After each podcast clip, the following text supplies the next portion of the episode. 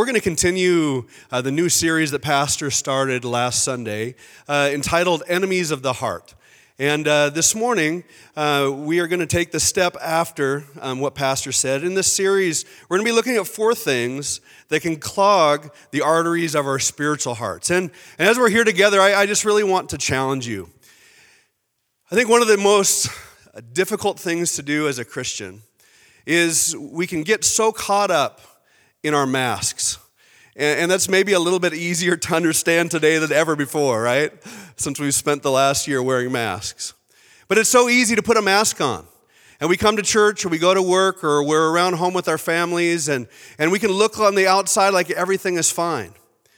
But the challenge is that, that we don't only need to worry about and think about what we look on, like on the outside. Because the truth is, the most important part of us, especially in our relationship with God, is what's happening in our spiritual hearts. Right? And, and that's the, the challenge is that's the part of us nobody but God can see. And so it's really easy to, to kind of hide our emotions and hide the challenges that we face. And this morning we're going to talk about anger, which is not necessarily a fun one to talk about, if I'm honest. This isn't necessarily fun, flowery this morning, but I want to challenge you in a, in a service like this, in a message like this, you're only going to get out of it as much as you're willing to put in. Right? If you aren't willing to listen to what God is trying to say to you, if you aren't willing to take an honest look at your heart, you'll probably walk away and saying, huh, that was kind of okay. And, you know, hopefully he was a little funny. Uh, but, but that's not the point today. The point is, I, I want each one of us to hear from God as we honestly take a look at our own hearts because that's the problem. God wants us to flourish in our lives. He wants to flourish in our relationship with Him. He wants to have a healthy relationship with each one of us. And not only is it important for us to take care of our bodies, to, to get uh, physical heart checked out, right? To make sure everything is functioning normally, that there aren't any physical clogs in the arteries of our heart. It's also important that we take the opportunity to examine our spiritual heart, our, our, relationship with God. Is there anything in our hearts that is clogging us, that is keeping us from being all that God created us to be? Is there anything in our hearts that's, that's damaging our ability to be who and what God has called us to be?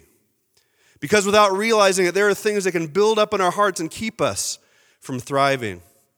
And the thing about a heart, is when it isn't functioning, it affects the whole body, right? And the same thing goes in our spiritual hearts as well. When there are things that clog up our spiritual hearts, our, our bodies don't function. We don't uh, respond to people the same way. We don't respond to the challenges of life uh, in the same way when our spiritual heart is clogged and not functioning. So, this morning we're going to take a look at anger. Last week, Pastor talked about guilt. I owe you. And this Sunday, we're going to look at anger. And it, we're going to focus on you owe me, and I'll explain that soon. But let's pray together this morning, will we? Jesus, I'm so thankful, Lord, that we have the privilege to be here today in your house. Lord, I just pray that you take this simple message and simple messenger. Lord, that you would speak to our hearts. Lord, Help us to be willing to look honestly at ourselves today. And I pray that your Holy Spirit would speak to each and every one of us. And Lord, if there are any issues, no matter how big or how small, that are hindering our relationship with you, Lord, would you, would you show us today? Would you speak to our hearts? And Lord, not only that, would you touch our hearts today? Would you begin the healing that only you can bring? In Jesus' name, amen. There's a day. Uh, in my life that I'll never forget. We all have days like that, don't we, in our stories? Days that kind of uh, change things and teach us things. Uh, I think I've told you about one of them before in a sermon, but uh, there was another time when I was a junior in high school. And uh, I don't know if those of you who know me, I, I like football just a little bit. Uh, in case you, you know, probably makes sense looking at me, right? I played a little football. And uh, my dad was pastoring a church in Lewiston, Idaho. And uh, Lewiston, the, the Bengals, I was a Bengal from way back. And at that point, we were number one in the state, which was really cool, right? And especially when you're 17 and you're in high school, that felt like we were about to win the Super Bowl, right? I mean, that was huge. And so we were super excited and we were traveling clear down to Boise, Idaho to take on, I think it was the Boise Braves. And we had the opportunity to play at Boise State University, you know, out on the famous Smurf turf and all that stuff. So we were pumped. We were so excited. And so mom and dad took the day off from, from work at the church so they could make the five and a half hour drive down to Boise to watch us play in the big game. And, and, it was exciting. I mean, it came down to like the last play of the game, and it was one of those where the clock rang and we scored, and everybody was celebrating and going all over the place, and it was amazing. The plan was that I was going to ride home with mom and dad because they'd driven all the way down there, and but man, we were so excited because we just won that big game uh, that I just wanted to be with my buddies, right? I just wanted to celebrate and just soak it all in. And so I jumped on the bus, and mom and dad started home, and I thought that they were just going to be right behind the bus, and I'd step off the bus and there they were. But what I didn't know is dad got tired about 2 o'clock in the morning. And uh, I know it's hard to even understand a, a, world without cell phones, right? But that was the world, right? And they were in the middle of Idaho on one of the back little highways. There were not even any rest areas or, or uh, pay phones or anything. It was just kind of a wide spot where the trucks would pull off, and I think there was some kind of view area there or something uh, no bathrooms or anything, just a really remote place. And uh, they pulled over so he could sleep for a bit. Well, in the middle of that, he, he, he felt something weird going on and felt nauseated and was trying to get out of the car because he felt like he needed fresh air.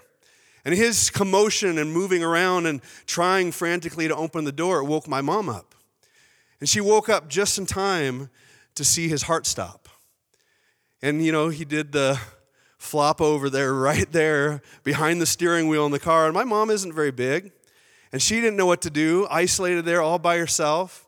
She, she just kind of tried to wake him up and begin to pray and seek God because she didn't know what else to do. She couldn't get him to respond. And she doesn't remember how long it was. She feels like it was five or six minutes that she just cried out to God, hoping desperately that something would happen. And she looked back through the back window of the car and she saw a semi truck parked there, probably a couple hundred yards uh, back there in the dark. And because she was desperate and didn't know what else to do, she left dad sitting there and, and made her way back there. And of course, it was a, a guy with a secured load, right, in the middle of the night. Uh, so he was probably kind of jumpy when somebody started pounding on his door at the middle of the night. And she quickly told him this story after he woke up about her husband dying in, in the car. And, and, and naturally, as soon as he opened the door and his foot hit the ground, dad got up out of the car and was leaning on the roof. So instantly, mom was terrified, right? Here's this armed truck driver that she just said, My husband's died in the car, and there he is standing there.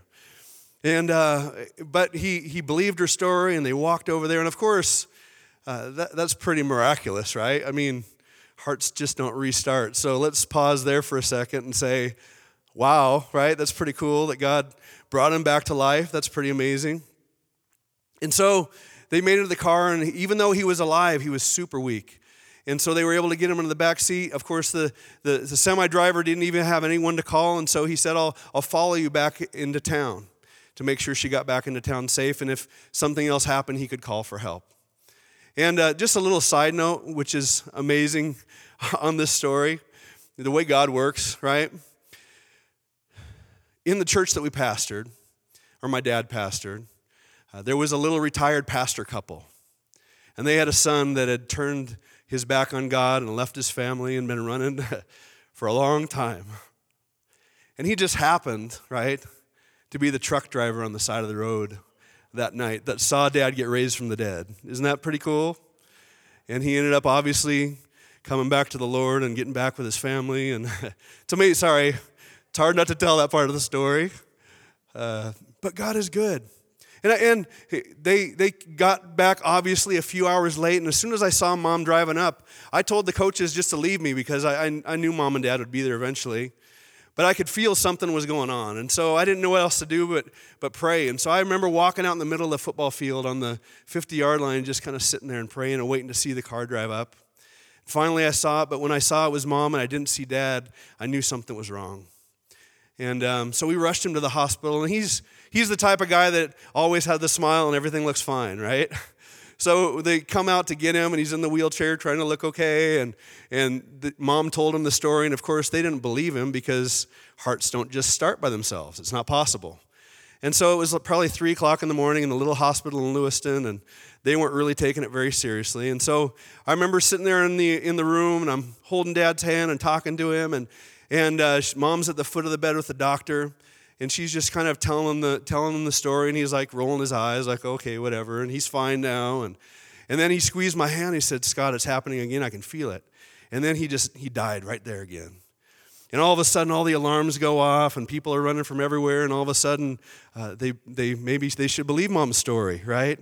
And it took seven times that night that they had to restart his heart with those with those paddles, and they ended up having to put a pacemaker in. And it actually wasn't his heart; it turned out to be the signal from his brain to his heart to tell his heart to beat. And so his heart, it wasn't a heart attack like his the muscle, but it was like his heart would just stop. But uh, the long story short, the next few months were kind of a challenge, right? Uh, but God is faithful. And I'll never forget a Sunday morning when they prayed for dad. And from that Sunday morning on, he never had that issue again. And in fact, the doctors were always amazed because that pacemaker that they gave him, the battery ended up lasting for 20 years, right? Because it didn't ever have to do anything, it was just kind of there. But I tell you all that story because we're talking about the heart today, right? And when the heart isn't functioning, the whole body suffers, right? When something goes wrong with our hearts, our spiritual heart, it affects our whole lives, right? And that's why it's important to examine our hearts and make sure that there aren't things in our lives that keep us from de- being who God called us to be. But here's the good part and why I wanted to tell that story. Because God is a God that heals hearts, right? And if you have something in your spiritual heart that, that needs to be touched. That, that our God today is the, is the same God that can reach down and touch you today. Right? And that's why I want you to be open to what we're going to talk about today because we serve a miracle working God. God is in the business of healing hearts. So there are four enemies that are fighting for the control of our hearts that we're looking at over these four weeks. And we're going to be talking about the most obvious and maybe the most dangerous one today, which is anger. When we allow our anger to be unchecked and unleashed, it can uh, just be devastating to our families, to our friends, to our relationship. When we allow our emotions and our anger to, to have its way. And so, anger can be devastating. And so, this morning, we're going to look at anger this way anger says, You owe me. In other words, you hurt me. You took something away from me. Because of what you did to me, I lost something.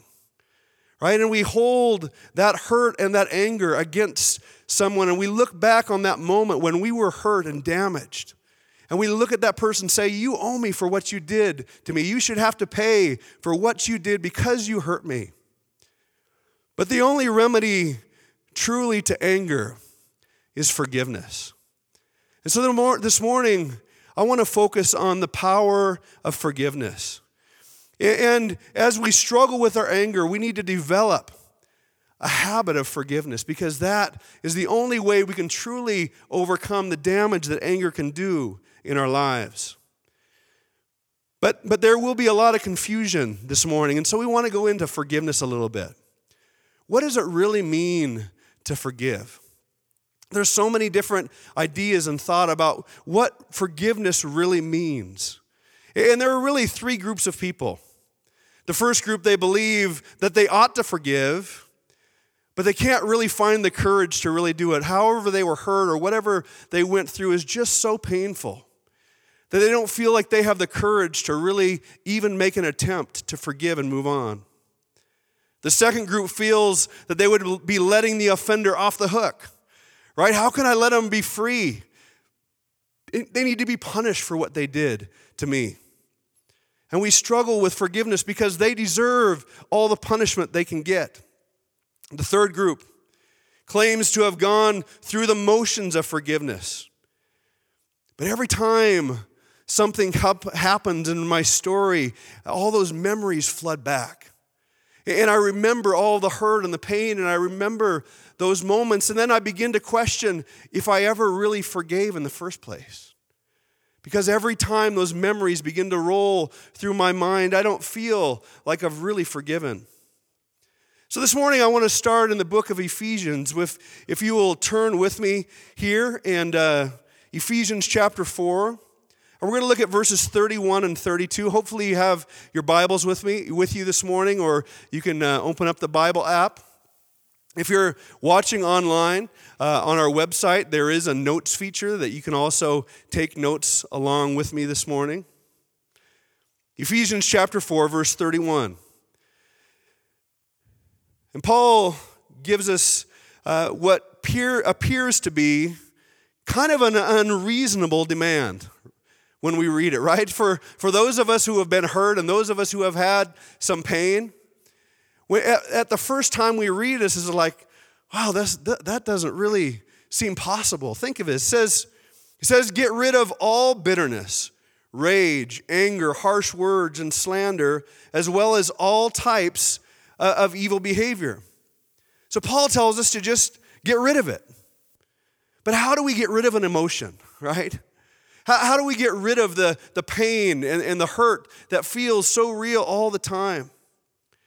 The Greek word translated here, get rid of, really means to remove or to separate yourself from it. And Paul is saying you, you need to remove yourself or separate yourself from all of those hurts and all of those pains from whatever that hurt was. Did you notice the word all, right? He's not talking about some of the hurt or some of the pain or some of the bitterness, but he's challenging us to remove all of it. And I don't know about you, but but in my hurt and pain and my, the challenges that I feel, it looks like a, a, an impossible task. Yet Paul lists every relational wedge you can think of, right? Bitterness and rage and anger and harsh words and slander. We need to get rid of all of those things.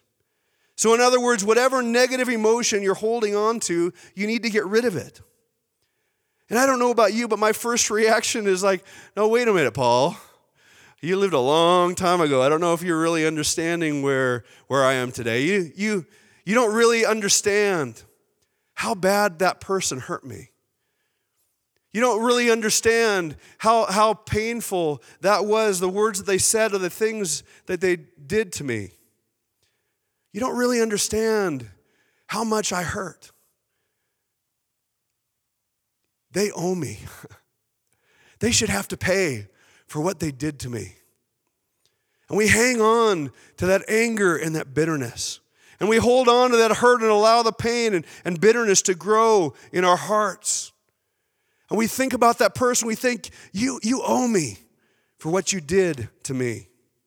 Paul, you just don't understand what I've been through. There, there, you simply can't expect me to just let it go. But then I take a, a step back. Once I get over my little attitude, right?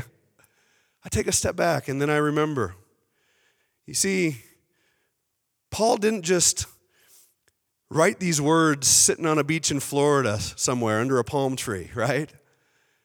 Paul was in prison. You know, he wrote these words and was capable of writing these words in the middle of his circumstances. He had been forced away from his home, arrested unjustly, and exiled in Rome. He'd been awaiting trial for more than a year in this prison cell.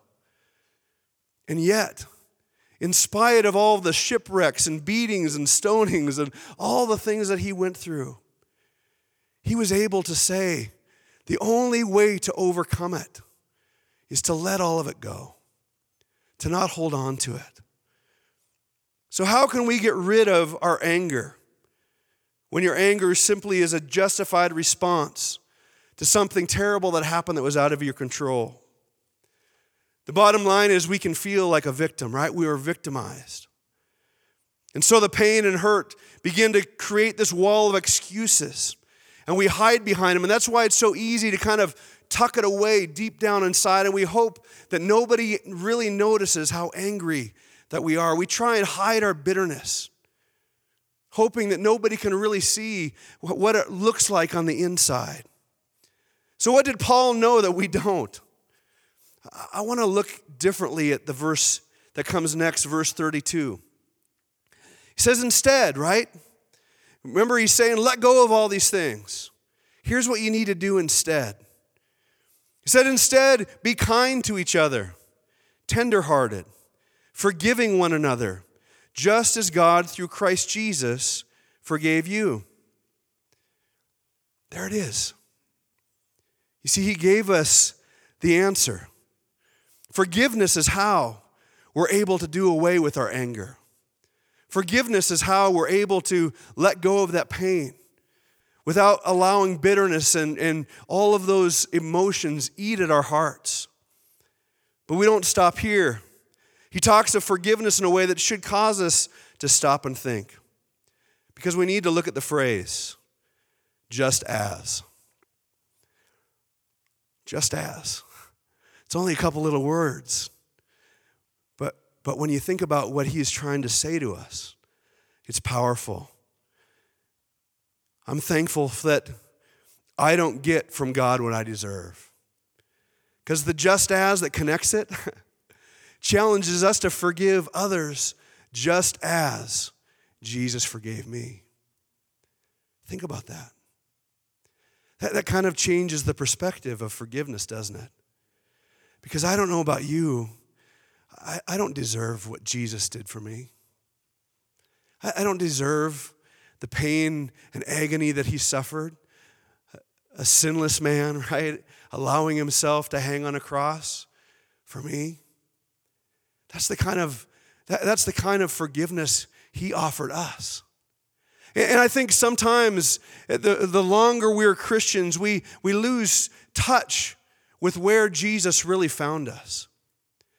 It's, it's really easy to, to forget those emotions of what it felt like to be forgiven the first time when we really felt Jesus touch my heart, when I really experienced his love and forgiveness for me.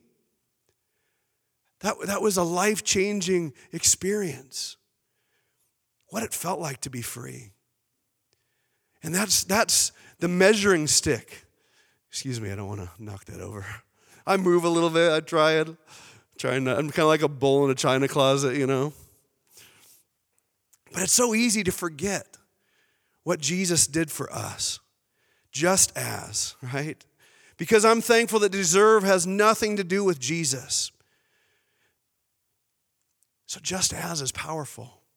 When I think about the pain and the things that, that people have done to me, the hurts and the pain, as a believer, as someone who has been forgiven, as someone who knows what it feels like to be forgiven for something that they don't deserve to be forgiven for. That's really what forgiveness is all about. Forgiveness that Jesus gave was different because he didn't give me what I deserved. I deserved punishment. But he didn't give me punishment, he gave me love. He gave me sacrifice. That's not what I deserved. Forgiveness is the key. And I want you to turn with me to Matthew chapter 18 this morning. And we're going to look at a, a, an interesting exchange that Jesus had with Peter. And I, I like Peter. He, he's such an interesting guy. I, he makes me feel okay, right? Because he, he was interesting. Uh, he was powerful, yet at the same time, uh, he was weak at times, right? And uh, so here, Jesus teaches an important lesson on forgiveness. And, and this is a time we see Peter trying to figure some things out. And it's interesting because he's kind of growing in his confidence a little bit uh, with Jesus. And, and the way my imagination, I don't know if you know, I, I kind of have a, a big imagination. And, and I can just picture this moment where, where Peter has this opportunity. He's feeling pretty good about where he's at, right? He's starting to get it, and the light's coming on, and he feels like he's really growing, right, in his faith. And so, so he has the opportunity, and he grabs Jesus and pulls him to the side. And uh, he, I, I think in his mind, he's thinking, I'm really going to impress Jesus, right? So he, he starts talking to Jesus about forgiveness, and he asks this question. It says uh, in verse uh, 21 of Matthew 18. It says, Then Peter came to him and asked, Lord, how often should I forgive someone who sins against me? Right? He's, uh, he's asking about forgiveness. How many times should I forgive? And, and he says, Seven times, right? And so that, to me, this is Peter trying to really impress. I'm going to go for it, right? I'm sure there were times in, in Peter's early life looking at his kind of anger issues, right? That he probably would have been proud to say, Should I forgive him one or two times, right? But now he's really trying to stretch and, and impress Jesus, right? Should I forgive him seven times? And, and I love Jesus' response to Peter because he always believed so much in Peter, even though Peter always fell short, it seemed. I, I just kind of see it as Jesus listening to him, and, and, and I just kind of see as Jesus kind of puts a hand on Peter's shoulder, right, and looks him right in the eye. And because Peter probably misunderstood what forgiveness really was. He, it's like he saw forgiveness as a gift to the offender. I'm going to do something generous to this person who offended me. And if we're honest, that's probably what a lot of people think about forgiveness that we're giving them a gift. But, but that's not what Jesus sees when he thinks of forgiveness. And so he puts his hand on Peter's shoulder and looks him in the eye and says, No, not seven times, Jesus replied, but 70 times seven. So, in other words, Peter, you're on the right track, right? But you, but you still have some growing to do. And Jesus launched right into one of his famous stories, right? To try and illustrate. And so I want to take a couple minutes and look at that story this morning. It begins in verse 23 of chapter 18. And I'm just going to read it. It says, Therefore, the kingdom of heaven can be compared to a king who decided to bring his accounts up to date with his servants who had borrowed money from him. In the process, one of his debtors was brought in who owed him millions of dollars. He owed him a little bit of money, right? Verse 25, who couldn't pay, he didn't have the money. So his master ordered that he be sold along with his wife and children and everything he owned to pay the debt. Ouch, right? Verse 26 But the man fell down before his master and begged him, Please be patient with me, and I'll pay it all. Then his master was filled with pity for him, and he released him and forgave his debt. I'm, I'm so thankful. I love the parables of Jesus because he tries to put really complicated stuff into everyday stories that, that we can wrap our minds around, right? And Jesus is trying to teach Peter about forgiveness. And his story really takes the mystery out of it. Forgiveness is the decision to cancel a debt. That's really what the master did, right? He, he, the, the servant had a debt that he couldn't pay. It was millions of dollars. There was no way he could probably repay that in his lifetime. And when he begged him, the master had compassion and for, didn't put him on an installment plan, right? Didn't say, well, if you pay this much a month, then, then I'll only sell one of your children, right? I mean, he didn't do anything like that. He just had compassion. And he forgave the whole debt, wiped it totally away. And when someone hurts you, they feel like they've taken something from you, like, like there's a debt that's incurred. They owe me something because of what they did to me. And the servant in the story had a debt that was impossible to repay. But because of that compassion, he was forgiven. And so the, the principle that, that Jesus was trying to show is to forgo, the, the master forgo, forgo, let go, forgo. He let go his right, okay? he put it down. He let go of his right to be paid back. You know, because of his compassion, he said, you know what? It's gone. It's like it never happened. I'm, I'm going to erase the ledger. It's clean. You don't owe me anything. And that's what forgiveness really is it's a decision to cancel a debt. And isn't that exactly what Jesus did for us? Right? He didn't ask me to pay back what I owed. What I owed him and what I deserved was so much bigger than I could ever pay. There wasn't enough punishment to give me for what I deserved. Yet Jesus canceled my debt. And that's the type of forgiveness that, that he wants us to learn, that he's trying to teach Peter about. Let's look at what happened next. In verse 28, when the man left the king, he went to a fellow servant who owed him a few thousand dollars. Think of the difference, right? It went from millions of dollars to thousands of dollars. And he grabbed him by the throat and demanded instant payment right that moment. Verse 29 his fellow servant fell down before him and begged for a little more time. Isn't it interesting that he did, the, the one that owed him money did exactly the same thing that he had done to the king, right? He fell on his knees and he begged for more time. Be patient and I will pay, he pleaded. But his creditor wouldn't wait. And he had the man arrested and put in prison until the debt could be paid in full. Wow. Can you imagine? See, this is what it means to be disconnected from what has happened to us, right? And, when I read that story, I think of how many Christians have experienced amazing forgiveness of God, right? The cancellation of debt, and yet they hold on to these little things that people have done to them throughout their lifetime, and they allow themselves to be consumed with bitterness and rage because they feel like they are owed something because of what happened. Think about from God's perspective, right? He forgave us. He's the king, right? He forgave us. And because we've experienced that forgiveness, we need to be, be willing to forgive as well.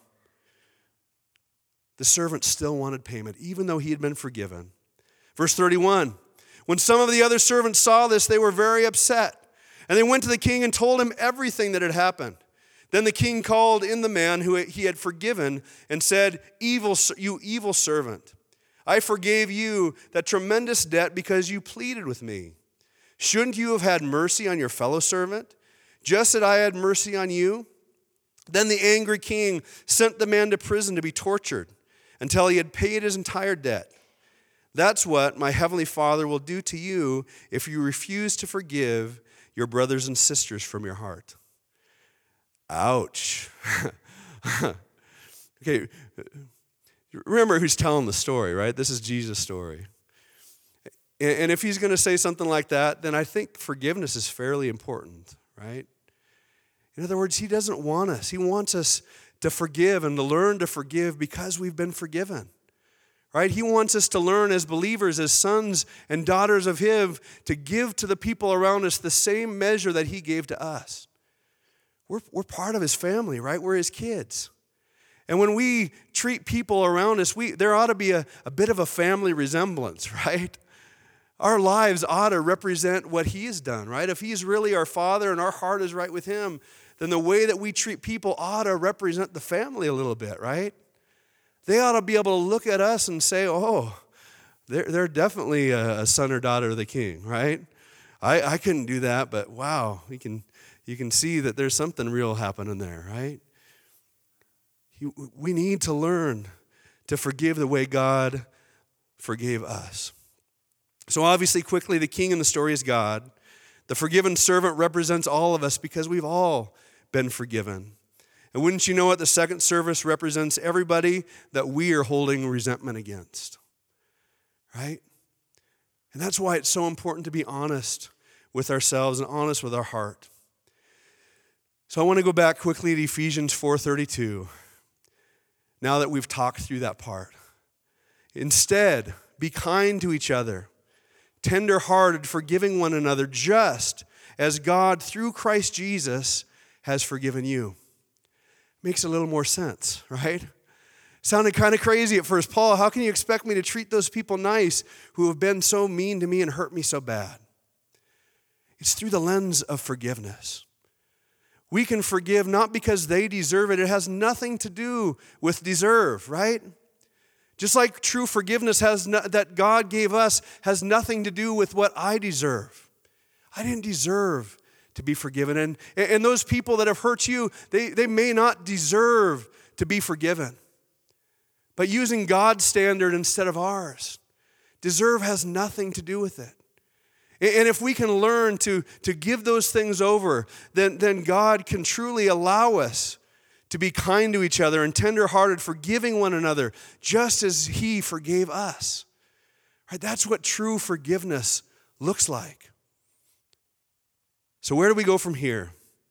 I want to conclude with, with four uh, phases of forgiveness, four steps to real forgiveness. So you might want to write these down if you have something to, to take notes, notes with today. You see, in light of my hurt, forgiveness feels like a decision to reward my enemy, right? It, doesn't feel natural to us because they legitimately hurt us. I remember those things. I feel those things. Every time something happens that triggers those memories, the pain is still there. And it doesn't feel right that they should get off easy, right? And so we hold on to those things. And so it feels like a decision to reward them. But in light of what Jesus did for us, forgiveness is really a gift from one undeserving person to another. We're not saying that they don't deserve to be punished. That's not what this is. They're saying, I'm undeserving, and God forgave me, and they're undeserving, and I'm going to forgive them too. Right? That's what true forgiveness is. Forgiveness is a, the gift that ensures my freedom from a prison of bitterness and resentment. Because when we hold on, those th- on to those things and those hurts and that pain, the reality is they don't get hurt, right? It doesn't do any damage to them when we hold on to bitterness and let us eat us up like a cancer from the inside. We are the ones that get damaged. Right? It clogs up our spiritual hearts. We don't function. Our relationship with, with God and our relationship with other people get damaged when that bitterness clogs up our hearts. And God wants us to be free, He wants us to, to flourish. The kind of forgiveness Paul is talking about doesn't make sense unless you know what it feels like to be forgiven. It doesn't make sense out of, outside of Jesus. To let somebody off the hook doesn't make sense until you look at it from what Jesus did for me and what Jesus did for you. And I'm so thankful that I know what it feels like to be forgiven. So, the four phases to complete the cycle of forgiveness. Number one, we need to identify who you're angry with. Now, that might seem kind of simple and silly, right? But if you really want to unclog your heart and fix all of those things, you need to let go of all of it, right? Not just some of it, not just a surface kind of, you're forgiven, right? And I'm going to move on with my life. No, that's not what, what we're talking about at all. I would, I would take out a pen and a paper or open up a, a, notes and start writing down stuff. And I would, I, it's not a fun process to go through. But I would begin to write uh, uh, down all of those names. Because forgiveness is more than just a decision to move on with your life and forget the past. Trying to forget a debt is the same as canceling it. We're, we're canceling it. But we need to remember who so that we can remember the why, right? So I want to challenge you. Sit down, think over your life. What are, what are your biggest hurts? And just begin to make a list. And it, and it may be painful, it may be hard, right? But we're talking about removing some painful stuff for your life. It's like doing heart surgery, right? It's gonna be, it's not gonna be easy. There's gonna be some hit and miss moments, right, that feel really risky. But if you're really going to forgive, then you need to identify the people who have hurt you. Start a list of everyone you can think of. Go as back as, as far as you can friends and families and coworkers and students and bosses and whoever, right? Start a list because you need to process it fully to really forgive.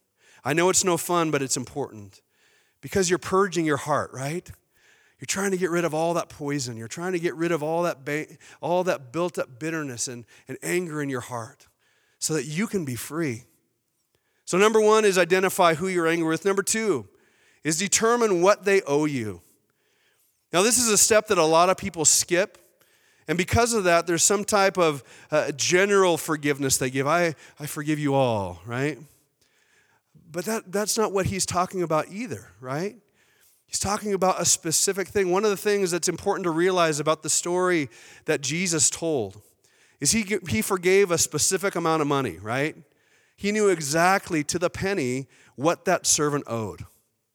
And if we are truly going to forgive, as painful and hard as it is, we, need, to, we need to figure out what did this cost me? What, what, did, what did I lose? What was taken away from me because of this? Because until you can uh, really fully digest all of it, you, you may leave some bits and pieces around that are still doing damage to your heart, right? So if you really want to get rid of it all, you really need to go through the hard process of saying, What did it cost me? What do they owe me? And just as the king forgave that exact amount, you need to be able to let it all go. If you only let part of it go, then you're not really going to be free from it. It'll still fester inside of you. You see, you know what he did, you know what they did to you, but what exactly did he take from you? What did you lose because of it? What do you feel like they owe you? That's an important step. Number three, and this might be one of the harder ones too. I guess they're all kind of hard, right? We're talking about some deep stuff. Is we need to cancel the debt. After identifying exactly what was taken, you need to cancel the debt. That means deciding that the, the offering, offending party, the person that hurts you, doesn't owe you anything anymore. Just like the king, he didn't set up an installment plan, right? He said that the, the millions of dollars just is gone. As if you never borrowed any money from me. Just as Jesus canceled your sin debt, you and I need to cancel the debts of others who have injured us. When you compare it to what he has done for us, it kind of changes the perspective, right? He canceled my debt. He paid a debt for me on a cross that, that I did not deserve. And that's what we're talking about. These people that have hurt you, they may not deserve what you're going to give them. But deserve has nothing to do with it. And you have to drop it. You have to drop the debt. The fourth one is we have to dismiss the case. Right? We have to dismiss it. We have to let it go. The final process centers on the daily decision to not reopen the case. And, if we're honest, we really know what that means, right? We've forgiven them, but everything, every time something else happens, another argument happens, all of a sudden that same old thing pops back up again, right? And as soon as you want to hurt them or get back at them, you, you want to grab that old injury or that old hurt and, and slap at, it, at them with it again, right? It's like a, kind of like a big stick on the ground, that hurt right? And every time they hurt you or there's a, an argument, you want to pick that old thing up and hit them with it again. But what canceling the debt is, is, is you may still remember it, right? I, I would love to say that forgive and forget is a real thing, but uh, we all remember, don't we? We remember. They were painful moments in our lives that are impossible to forget. It's, it's impossible to forgive and forget. But when we truly drop the charges, when we make the decision every day to leave it in the past, and, and, and when another opportunity comes or something else reminds us and it brings us back to that moment in our mind, we have a choice to make. Am I going to leave it there on the ground or am I going to pick it up again? And that's what canceling the debt really means and dropping the charges. I may remember it, but I'm making a decision I'm not going to pick it up again. That, that's what forgiveness really is.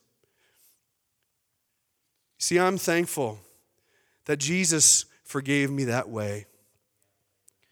I think the biggest challenge is our memories. But I think you have to remember that your memory is not your enemy, right? Memories are simply memories. Right? They're only, they only have as much power over us as, if, as we give them. It's what you choose to do with your memories that matter. Truly forgiving doesn't mean truly forgetting. But here's the good news. Are you ready for some good stuff? some good news? Sorry. Here's the good news that God's in the heart healing business. Right? We're talking about hard stuff. We're talking about deep, inside, private stuff that nobody else knows about. But our God is bigger than all of those hurts. Our God is bigger than all of that pain and resentment and hurt. And He is able to remove it today. I'll never forget the moment when I saw God reached down and touched my dad, right? He's a heart specialist. And He can specialize in your heart too. He knows the hurts. There's nothing about your life and your pain and your experience that, that He doesn't know. you're, you're not going to surprise him by something in your story. He knows. And He understands how much it hurts, but he simply, as your, his son or daughter, want you to offer other people the same thing that he offered you. Right? A forgiveness that, that those people don't deserve. But it's our way of acting like our Father, right? He wants to touch us. And if the worship team can, can make their way up this morning, in a couple of minutes, I'm going to, ask you to, to really just take a little bit of time in the presence of God and, and look closely at your heart. Because that's where it begins. Right? We can stay in denial and pretend like, oh, he, it's easy to look at other people's situation like, oh, yeah, he's got an anger problem. He really needed this message today. I'll be praying for him. But the truth is, we've all got some of this, right? Because we've all been hurt. We all know what it is to feel the pain of, of someone doing something to us, and we feel like they owe us. They should feel pain too because I feel pain. But that's not how God works. God wants our hearts to function. and not just barely, He doesn't want us on life support. But He wants us to flourish in our lives. He wants us to flourish in our relationship with Him. He wants us to flourish in our relationship with others. He wants the people of our community and our homes and our neighborhoods to, to see a, a son and daughter that has the family resemblance, right? When they see you and see the way you treat people, they want to say, oh man, there's something about them. They've, they've got to be a Christian, right? That's what God wants from us. But you see, there's only one way that's going to happen, and it's that if we to keep our hearts clean, right? That we remove all of those things, all of the hurts and pains, so that it can, our spiritual heart can function normally. And here's the thing that I love about Jesus He's not afraid of our pain, He's not afraid of our hurts. Sometimes we get embarrassed by our story and the, the things that, that we've gone through, even though they weren't our fault. We still get embarrassed. But there's nothing about your story that Jesus is afraid to touch. But He's also the kind of God that isn't going to touch us in those places, right? Until we say, God, I want you to touch me there. we have to open up our hearts and say, God, this part of my heart hurts, but I want you to touch it. I want you to heal it. I want you to restore it. Help me to truly be able to forgive. And it's as we experience that, that, that healing and truly are able to drop those offenses that we can truly be free and live the kind of lives that God wants us to live because He wants you to flourish. But it begins with saying, okay, God, that hurt today. That was hard. It's hard to think about those things. It's hard to, to, to think about my pain and my hurt. But that's where the, the healing begins. Otherwise, it just continues to fester and grow, and it eats at us from the inside out. Today, He wants to start that healing process in your hearts.